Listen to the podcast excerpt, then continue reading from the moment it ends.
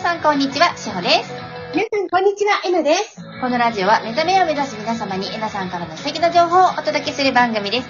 今日もよろしくお願いいたします。こちらこそ今日もよろしくお願いします。よし。さあ、えなさん、お便りがわい溜まってます。嬉しいはい。えっ、と、いくつかいただきましたので、うんはい。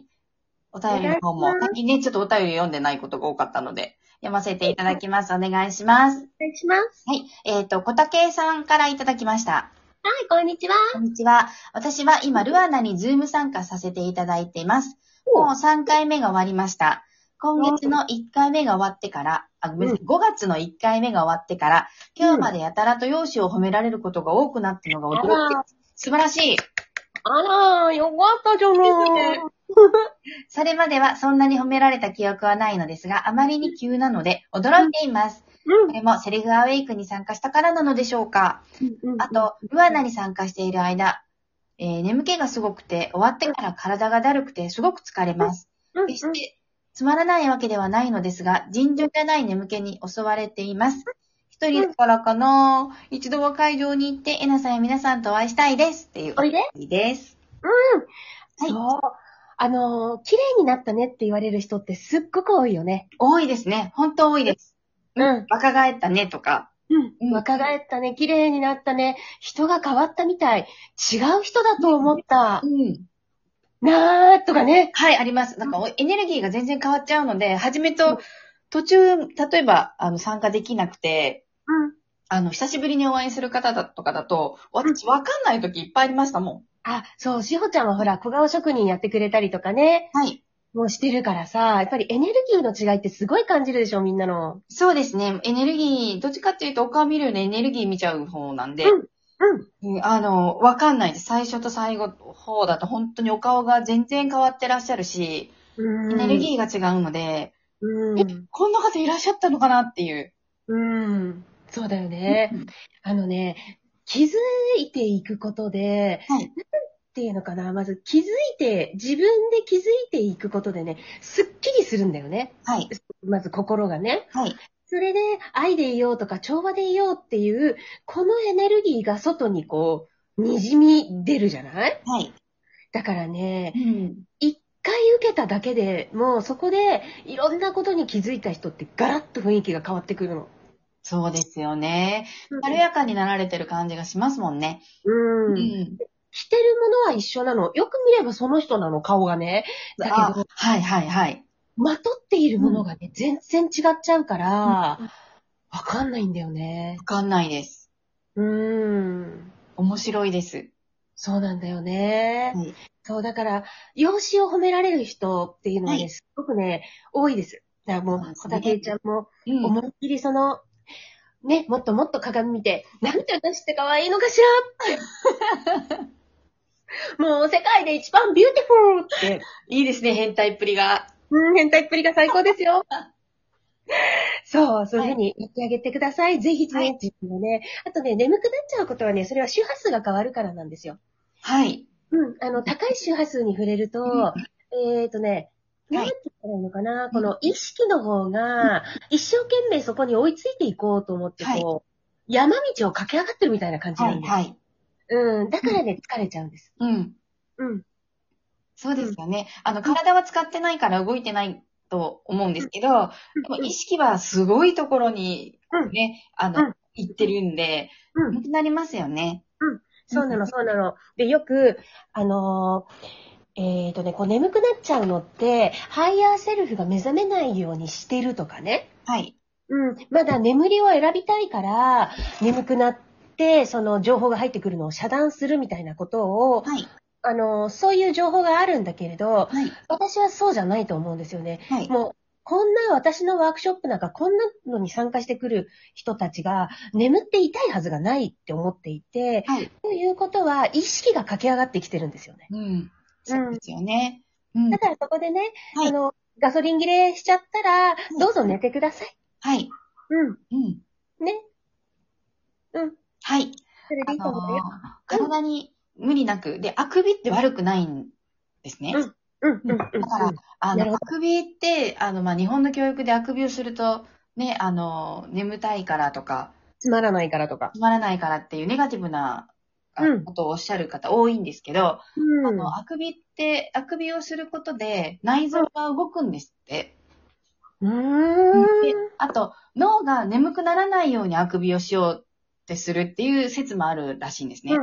だから、あくびは全然失礼じゃないんで、うん。された方が目が覚めます。なるほど。あ、なんかさ、あくびすると大きく空気取り込むじゃないはい。だから全身にこう、空気が行き渡るようなはい。感じがするんだけど。。そううですね。だから、あの、内臓が起きるんです。ああ、そっか。はいだからが動くのか。はい。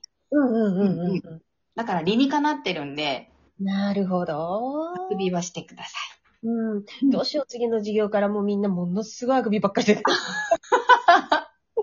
エラさんが、あ、そこを、ぜひ、あ、あみんな、あの、起きようとされてるんだ。うん。必死なんだな、みんな。血液中に、今血中に一生懸命酸素取り入れてるんだな。はい。そして私も釣られて一緒にあくびをするかも。あくびって映るって言うでしょ、はい、うた、映りますよね。ね、映りますよ ね。私も隣で、あの、みんなの前で一緒にあくびをしてます。はい。でも、はいちょっとね、あの、癒しも起きてるから、そうだよねい。まあ、リラックスしてるっていうんだったらいいかな。すごく。そうですね。うん、全然いいよ。うん。基本的に何やってもいいのね。私のワークショップ。素晴らしいです。その制限のないところが素晴らしい です。何してもいいの、別に。すごいです。ね、ひっくり返って受けてくれててもいいし。うん。ね、あの、ありがたいですよね。制限のあるところで私たち、こうでなければいけないっていうところかうんうらやっぱりどうしても抜けなければいけないっていうところで。うん。うん。でもほら、ずっね、と座ってたらやっぱり、今日はありがたい。あありがとうございます。でもほら、ずっと座ってたらやっぱりお尻って痛くなっちゃうじゃん、あの椅子で。だとねそう。ですね。はい。うん。だから、そしたら少し床に座ったりとかしてくれてもいいし、はい。座布団持ってきたっていいし、伸び、伸びをしたりとか。うん、のびのびとや、受けてください。ありがとうございます。ありがとうございます。はい。じゃあ次のお便りいきます。はい、お願いします。猫猫さんからいただきましたはい。えなさん、しほさん、こんにちは。こんにち私の個人的な重たいメールさえも取り上げていただき、ありがとうございます。えっ、と、ご主人が亡くなった方で、うんえっ、と、以前ですね、ごめんなさい。初めに私前置き言ってなかったでした。大あ丈夫、大丈夫。のーご主人が亡くなったことで、えっ、と、やっぱりその亡くなり方を思い出すと、まだあうんの前向きになれないっていううんお便りをいただいた方うん、うん。で、猫猫さん。はいうん。です。えっ、と、自分の力で自分を癒していくのだというえなさんの声に大声で泣きました。うん時間をかけてもいい、自分の力で癒していきます。そしてうん、今は小学生になる二人の子供のことで、質問させてもらいました。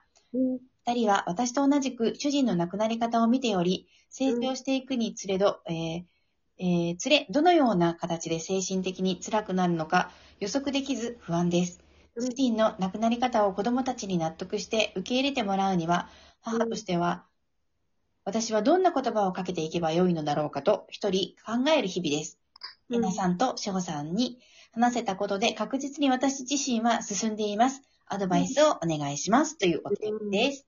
なるほどね。はい。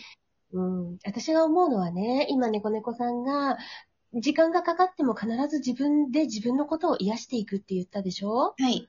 うん。で、その、あなたの言葉を伝えるってあげるのが一番だと思う。うんうんうんうん。うん。で、はいなんでかっていうとね、あの、本、たとえ今私が、こうこうこういう風に言うといいですよっていうのを言ったところで、はいそれが猫猫さんの中に、腑に落ちていなければ、その言葉っていうのは全然意味を持たないんですよ。はい。うん。でもそれよりも、猫猫さんが自分を癒していく過程で、ああ、そうかと腑に落ちたこと、いこれが絶対に、あな、なんていうのかな、こう、そこの言葉が大切なんだよね。はい。うん。もしかしたら、ね、猫猫さんの中で、でも、うまいこと言えないって思うかもしれないけど、はい。うまいことって言う必要ないんだよね、う全ん然。うんうん。はい。自分が、この癒しの過程の中で、自分が気づいた言葉を、そのままお子さんに伝えてあげればいいと思うんだ。うん。一言でもいいと思うの、私。うん。うん。ううん。ん。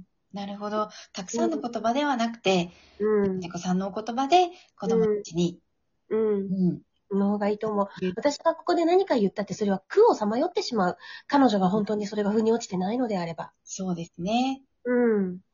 あと、子供たちにも学びもあるし、その通りです。あの、守護天使ちゃんたちも、うん。ガイドの方もいらっしゃるし、そお父さんと子供たちの学びっていうのも、う。もちろんです。ね、あの、うんおご約束があったのかもしれないし、ありますよ。ね、あ確実にありますよね。ごめんなさい。ありますありもじゃないですね。ありま、あるので、うん。で、あの、うんそこですよ。またうまく言えない。大丈夫、大丈夫。そう。はいで、あのーまだまだ多分ね、子猫さんの中に子供は非力で、はい。うーん、非力である、弱い存在であるという、ね、はい思いがあるんでしょう。だから未来に対してのそういった不安というのがあるんだと思うのね。はい。だけど、子供は完全な存在です。子供は、子供たちは子供たちなりに、そのお父さんの死というものに直面し、今成長する過程で、はい。彼らにとって、それが、彼らの中の気づきっていうのかな。はい。こういうことだったのかもしれないっていう、うん、彼らの、なんつったらいいのかな、この思い考え方っていうのが、はいきちんと育つんですよね。はい。うん。だから、そこを信頼していくっていうのも大切なことですよ。はい。うん。うん。私ね、あの、自分が小学校、私子供がいないので、自分が小学校だった時のこととかって結構鮮明に覚えてて、私結構ね、やっぱり精神的に大人だったもん。うんうんうん。うんうん。うん。なんか弱い、はい非力な存在ではなかったって思う。だからそこ信頼していこうね、猫猫さんを。ぜひぜひ、あの、子供さんたちも、ご自身もみんな信頼してください。そうです。ね。はい。ねでは今日も皆さん素敵な一日をお過ごしください。いってらっしゃい。あありがとうございます。りがとうございます。